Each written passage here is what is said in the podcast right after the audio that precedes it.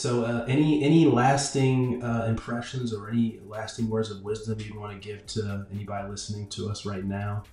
Um, um, I think that you should. The clinical research industry um, is tough to get into, but you should never get disheartened by not getting callbacks or not getting offers. Um, you know, if it's it's really hard to get something um, right away. But if you are diligent at it and you really do put the time in, um, people will see that. And I think the other thing is if you're having trouble, use LinkedIn to connect with people who um, have the experience that you you're looking for.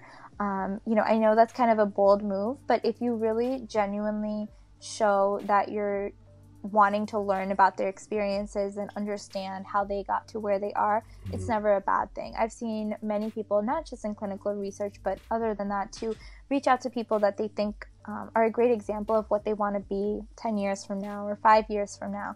And people are so nice. They will, you know, really help you understand what you can do to improve your chances.